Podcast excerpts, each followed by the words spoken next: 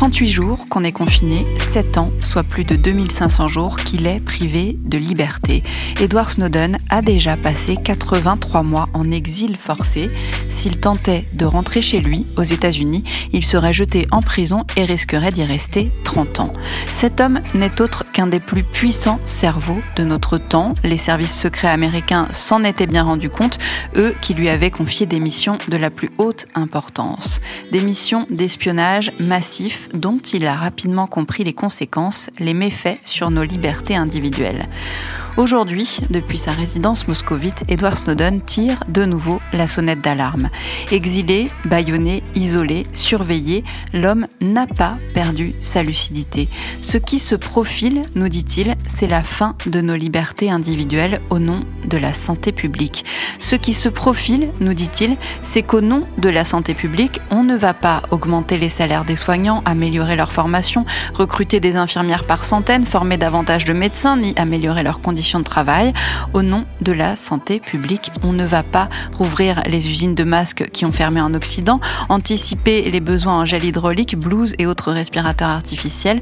Au nom de la santé publique, on ne va pas anticiper la prochaine vague de Covid en investissant massivement dans des infrastructures de santé modernes, efficaces et adaptées aux nouveaux enjeux, en tirant les leçons de cette expérience. Au nom de la santé publique, on ne va pas faire en sorte de limiter la pauvreté dans le monde, mettre en place des mesures sanitaires implacable en logeant tout le monde décemment, en donnant accès à tous au minimum d'hygiène nécessaire, ni en prenant soin de nourrir chaque individu convenablement et sainement. Au nom de la santé publique, on ne va pas donner un accès égal à tous aux soins, à l'éducation, à la justice, à des conditions de vie décentes.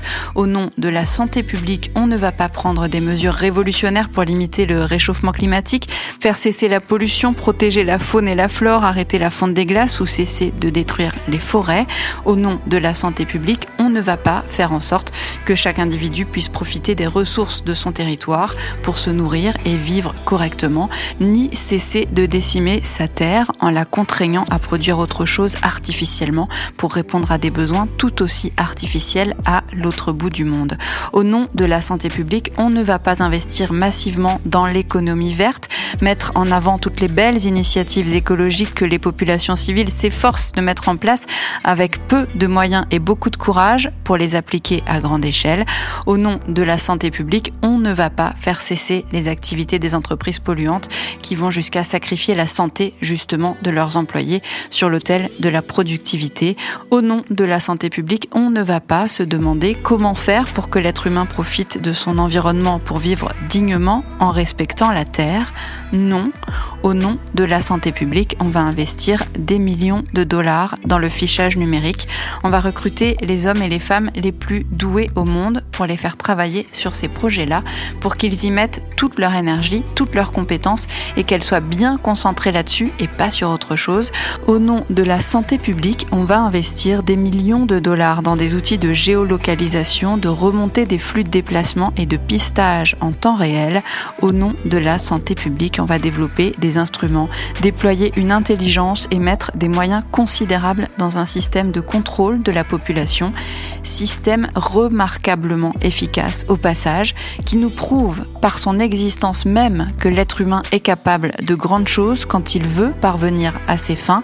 C'est d'ailleurs le message final de Snowden. Ces outils-là devraient servir le progrès, pas le repli et l'autoritarisme. On n'y est pas. Pour l'instant, au nom de la santé publique, on va nous ficher. C'est tout.